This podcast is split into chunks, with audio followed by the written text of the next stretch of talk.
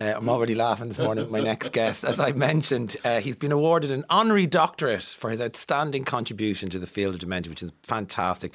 What makes it poignant um, is that uh, he was diagnosed, as I mentioned just before the break, with dementia in 2017 at just the age of 53. Good morning, Kevin Quaid. Delighted to meet you. Great to be here. Thank you so much for coming in. Delighted. You're, you're a busy man. Yeah, it's a busy time. It's a busy time of the year for advocacy work, believe it or not. I bet you. Um, it's become my life, I suppose, since I've been diagnosed. So take me back 53 years of age, just a year off where I'm sitting right now. Um, so it it really struck me. Uh, dementia is in my family. My mum has is suffering from dementia th- okay. now, and we're just navigating it. So it's very personal to me as well. This story. Um, so what's it like? You're diagnosed with Lewy body dementia. So just explain that to us. Um, I suppose if I to, to start the story, we were in Australia, and at the age of fifty, a doctor came to my bedside. I was after being in hospital four or five times with pretty serious illnesses over the period of a year and a half. Viral meningitis, Boerhaave's disease, diagnosed with Paget's disease, I had the bird flu, things like that. And one of the doctors was looking at not why I was there with that specific illness at the time, but why I was coming so often. He came to the side of my bed and he said to me, when you go back to Ireland, will you get yourself checked out for early onset Parkinson's or Alzheimer's? Now, he said, I could be a mile off here. And the only reason that it kind of struck a chord with me was because my Uncle Dave, who I was very close to in America, he had passed away from Alzheimer's. So I came back to we came back to Ireland, went to my doctor, organised a trip to my neurologist, and said, "Look, I'm fine. You know, there's no there's no problem." And uh, I went to we came home in February. I went the following November. She did a lumbar puncture. Came back that I had um, Parkinson's, and I was being sent for scan after scan after scan, and I really didn't understand why. And then I was sent for a scan called the DAT scan. It's capital D, small a, capital T. And that came back positive for Lewy body dementia. But that day I didn't hear the word Lewy or I didn't hear the word body. All I had was dementia.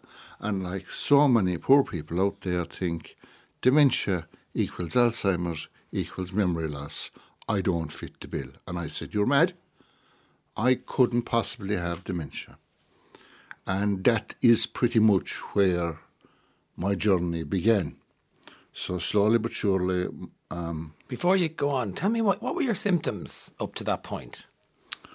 I was beginning to have a lot of uh, nightmares.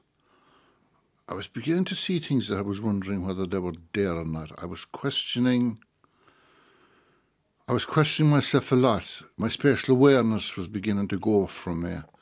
You know, there was a lot of subtle things, blood pressure problems. I had a lot of constipation. There was problems there, and there was an awful lot of small things which I later learned were red flags. Like, say, for argument's sake, if someone goes is going to the chemist constantly for different medications for constipation. I'm not saying everyone that has constipation has blood pressure, has uh, dementia. They don't. But if the medications aren't working, we need to start digging deeper. Okay. And it's the same with blood pressure. And I just we just noticed things weren't right. How did you feel when? Did you feel, aha, you've cracked it? You knew what was wrong, or did you? Were you? Did you? Was it the end of the road for you? How did you feel when you got the diagnosis? Devastated. Devastated. Absolutely. The day, the day I was diagnosed, I was devastated. My on, the only question I had was how long, how long have I left to live? That was it. Wow. That was it. I didn't. I didn't ask about treatments. I didn't ask how long have I lived. That was how little I knew about Lewy body dementia. What did the doctor say when you said that? And I don't really know, to be honest with you. We left in shock that day. I bet. And uh, after maybe a week, I got um, I sent for information after Lewy Body Society in England, and they sent me four or five four A, A4 pages, which didn't make great sense to me, to be honest with you. But my, I, I, my GP then recommended that I meet a dementia advisor. Her name was Amy Murphy. I actually called her Angel Amy Murphy.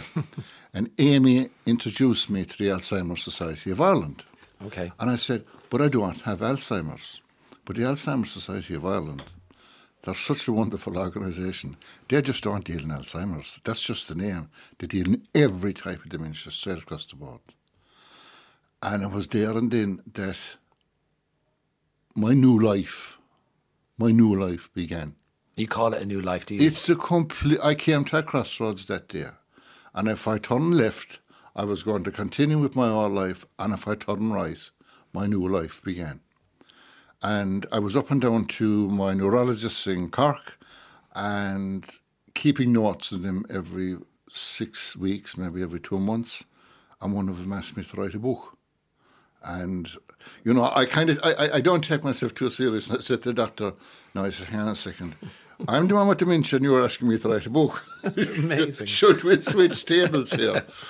And I wrote the first book called Lewy Body Dementia Survival and Me. And the reason I did it was he said it's going to help us.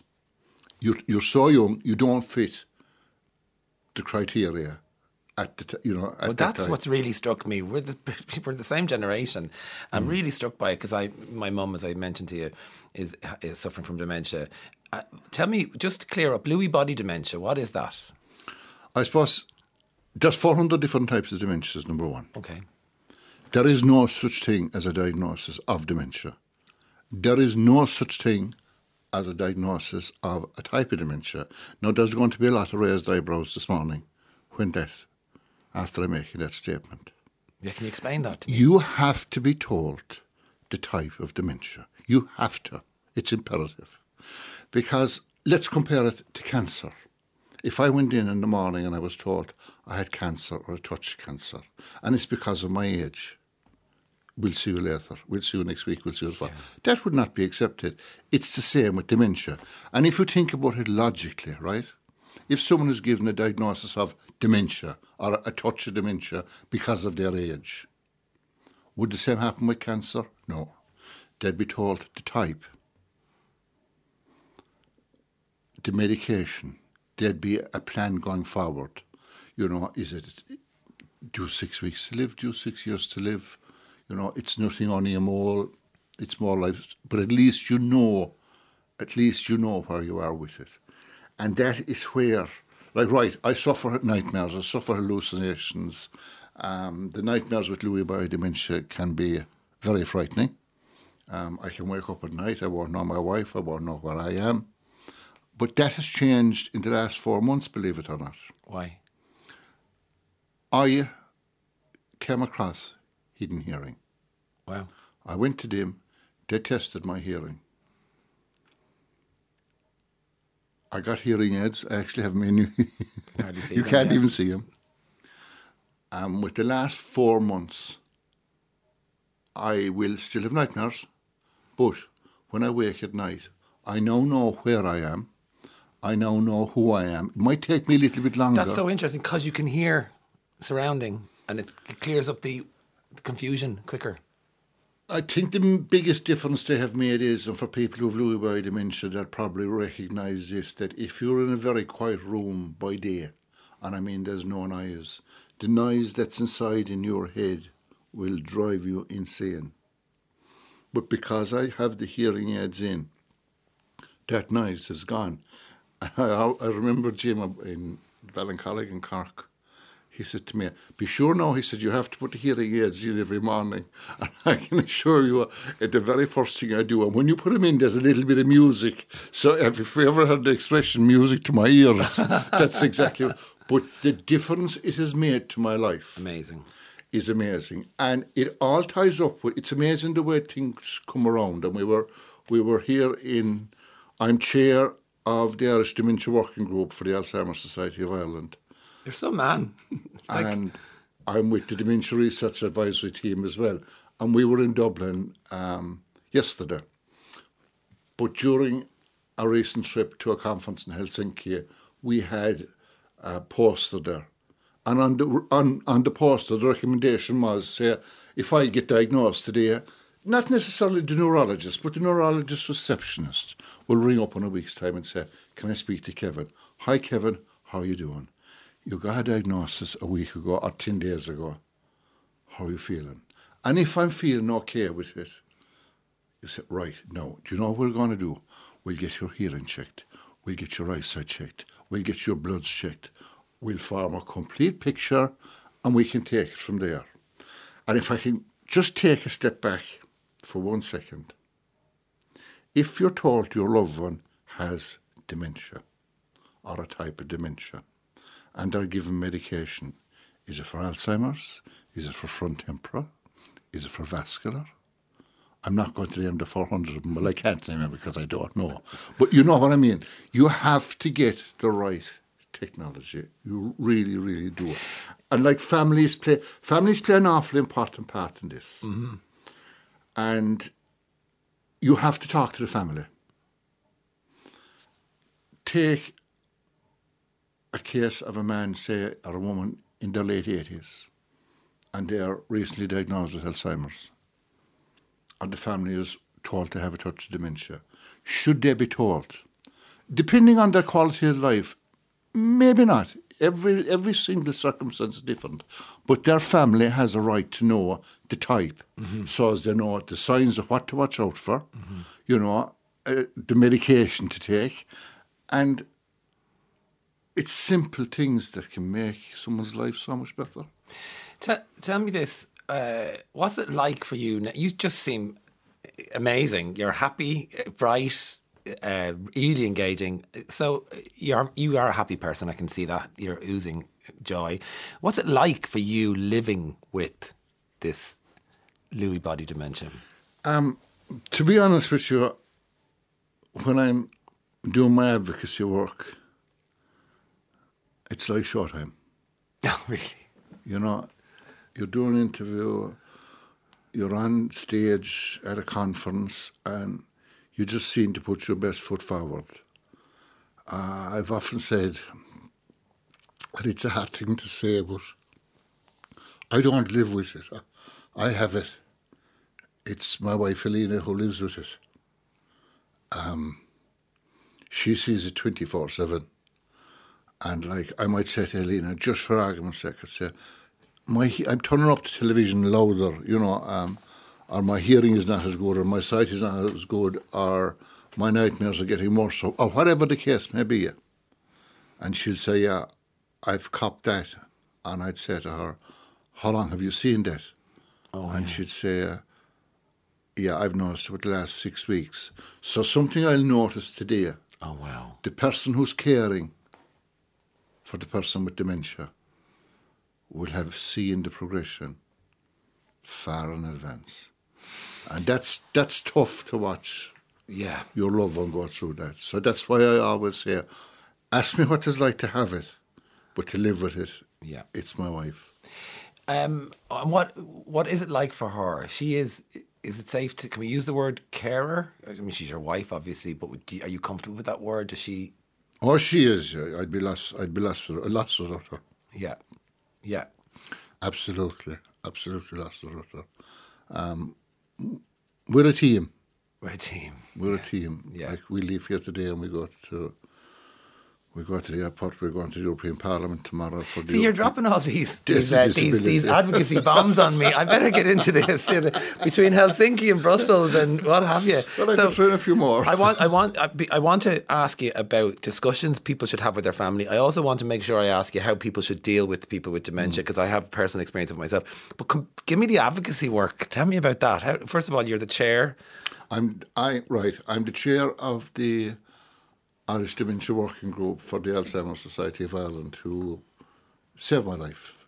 Simple, just as simple as that to save my life. And anyone, anyone that has any doubts or think for one second that they may have a problem or their loved one may have a problem with dementia, the free phone number is 1 800 341 341 ring the helpline. They're volunteers, they're fabulous volunteers.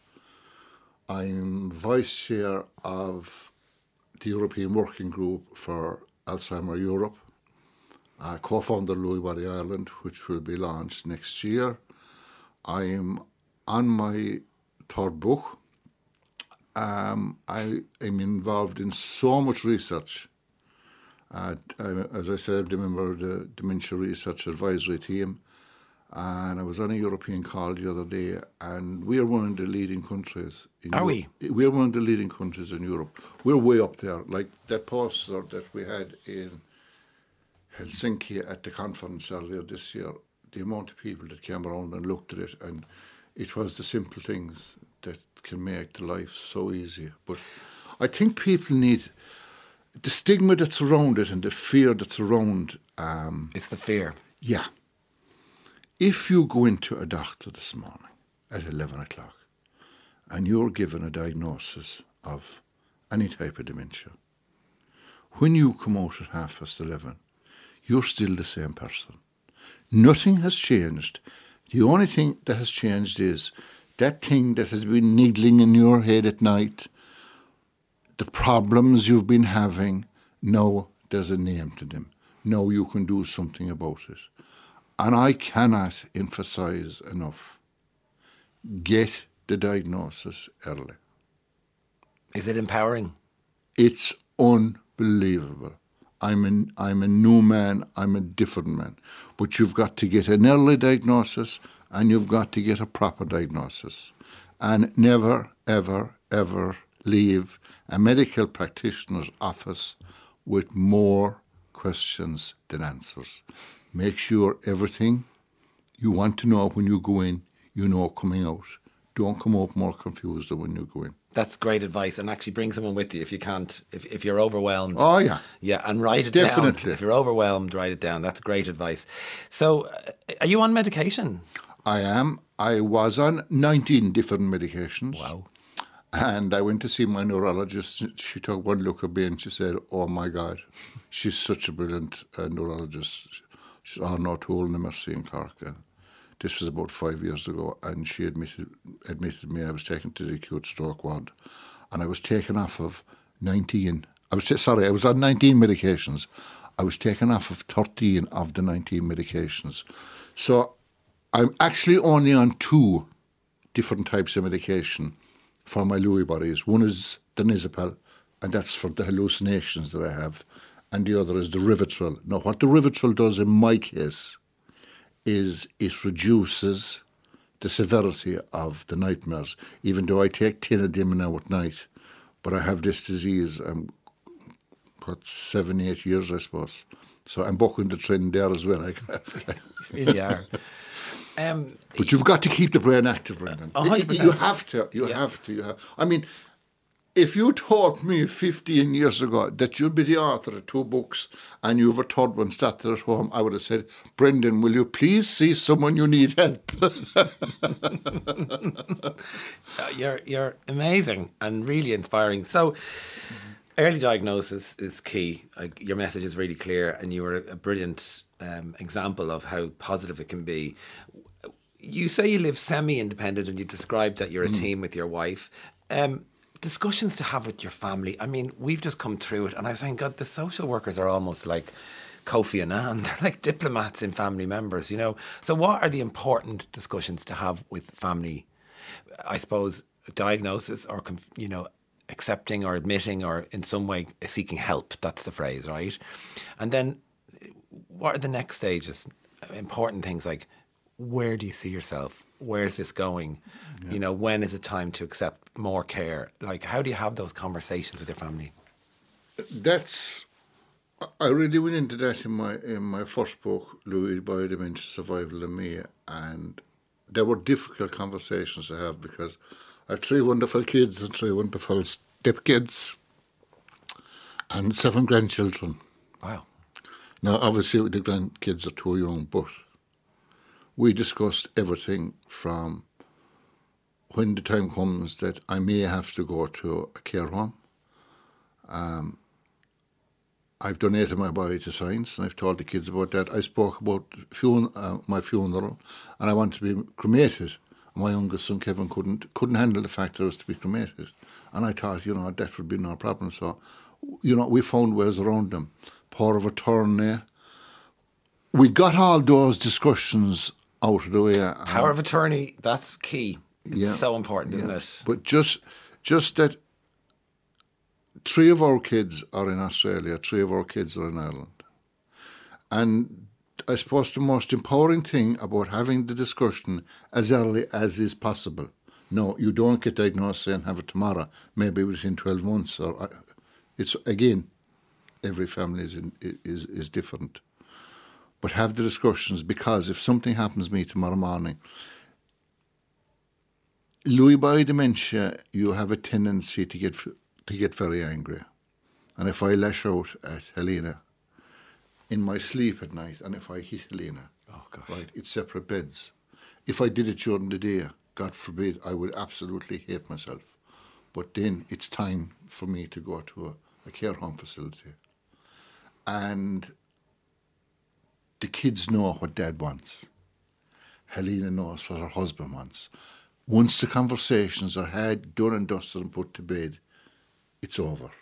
Kevin, where did you get this insight from? I mean, I, I'd love to bring you home and introduce you to my family. Where did you get where did you get this strength from?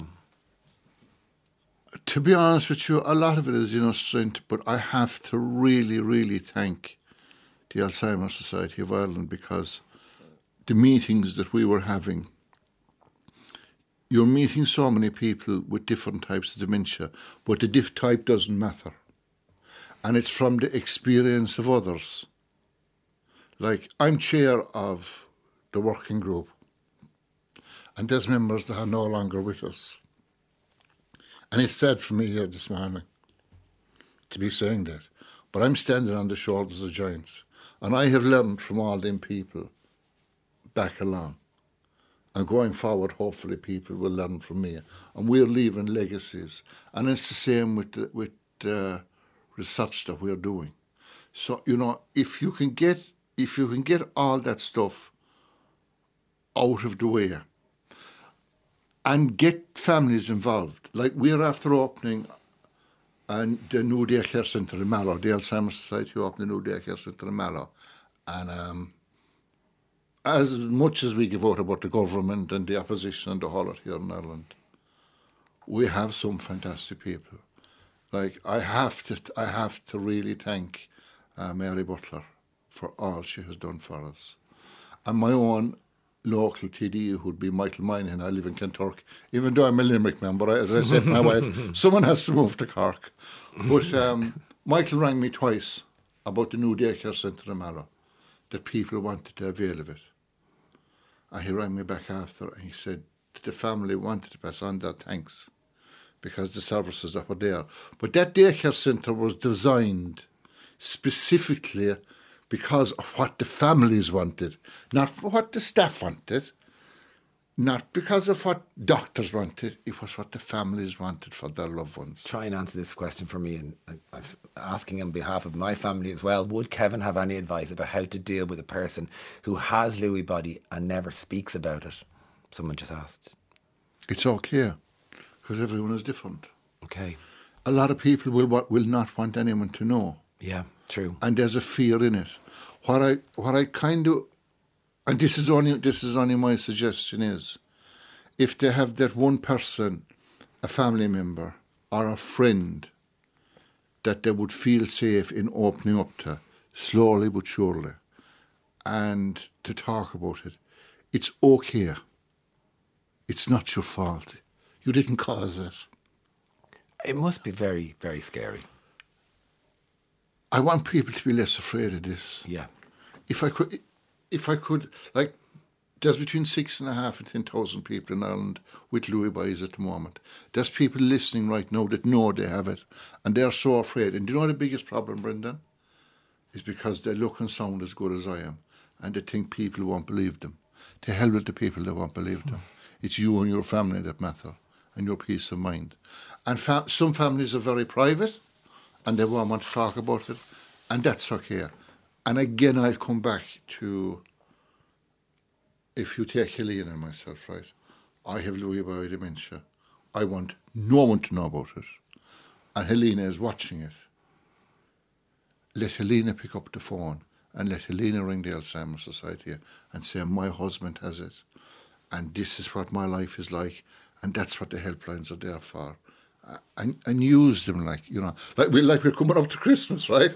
And we can't wait to see family and friends and the whole lot join us and after two days you're thinking oh my god will they ever even go home? And on the website there is fantastic material on how to, how to get through Christmas you know? And people that are in care homes and care home facilities you know don't forget about them Yeah. you know, call to see them Uh, and another thing is like when people go into care homes, and we are getting better because even in the last six, seven years, I've seen a paradigm shift since I started with the ASI on the way research is done, uh, literally on everything across the board, because they're putting people like me and my wife, not just me and my wife, but all of us who have dementia, and our carers and our families front and centre, and they're saying, "What do ye want?" You know, like we now have our equal rights. So much, so much good has happened. But like when someone goes into um, a care home facility, okay, their name, address, their age, their date of birth, um, their medication, you don't know a person then. Did they have a pet? Did they like music? Did they like poetry? Did they like reading? Did they like photographs? Where was their famous place? There should be a booklet filled out so as you know who's sitting in the bed. Because music can be such a therapy. Yeah. Four of us went into, um, six of us went into UL on a research project recently, and later in the year you'll, you'll hear the song. We went in to talk about music therapy, but we, we wound up writing a song. Three people with three different dementias and our, and our carers. And we wrote a song. And it's a fabulous song. I'm having a beautiful reaction to you here. May I thank Kevin? He is ama- he's an amazing advocate and ambassador for LBD. It's obviously uh, Lewy body dementia. I work with Kevin, and he's a giant in the world of uh, Parkinson's and Lewy body dementia. I'd also like to congratulate Kevin on his recent doctor, Tony and Kate. Parkinson's yeah, I know Tony and Carl. Kevin's doing great work. Thanks, Kevin, and keep up the great effort. Another text. Good morning, Brennan. Listening to your wonderful interview with Kevin, living with dementia, totally blown away. He's inspirational. Having travelled the journey with a family member for the past nine years, it's a tough road. My advice would be don't sweat the small stuff. Well done, Kevin. God bless you. Wonderful interview. Another th- people are. Thank you so much, Kevin. My husband has LB and is in close to the end of my tether. I'm now going to reach out to the Alzheimer's, Alzheimer's Society. You've changed my life with this interview. Oh my God! You see, Wow. And the other thing, Brendan, is, and don't ever forget this: people like me need a platform, and I keep saying it. In the last month, we have been at a conference in Helsinki. I've been at a conference in Luxembourg. I've been at one in Brussels. As I said, after today, I'm, my two favourite days of the year are will be tomorrow and Friday when I meet with the in the European Parliament for European Day with people with disabilities. We have more in common than not in common. And as long as people like you keep giving us a platform and our voices, that one person there today that's going to reach out to the helpline, which is 1 800 341 341. And guess what? I'm not reading it off a book. it's coming straight from my memory. Kevin, you really are that you're inspiring. The, your two books, Lewy Body Dementia Survival and Me, is out, and also I Am Kevin, not Lewy. Love the name of that. It was out in 2020. They're available. Where can people find those books? They're on Amazon and Kindle, but my e- my email address I can send you signed copies. Now, this, the, the first one is strictly, to be fair about it, for people who have Lewy body dementia. Yes, okay. But the second one, it makes no difference what kind of disease you have. It's a love. It's not just because it is my book. It's a lovely Christmas present. It's just about get up and go and what you can achieve. Brilliant. What's like? There's so much living to be done. For 100%. Don't let one half an hour of a day in your life where you get a diagnosis define you. There's so much more to you. You're you've so much to give. And the earlier you get the diagnosis, the better off you are. Because if you get it late in life and you were worried about it for 10 years, you're going to say, why didn't I get it 10 years ago? Was like when I went to Australia at the age of 46, people were saying, You're off your head. I said, I'd rather be back here in 10 years' time saying, I went and I failed, rather than saying, God, why didn't I go? Kevin, you're an inspiration. So that number again, Alzheimer's Society is one 800 341 Kevin, you have a you have a flight to catch. You're a busy man. Thank you so much for coming in. We need to take a break. Thank you, Kevin. Thanks a million.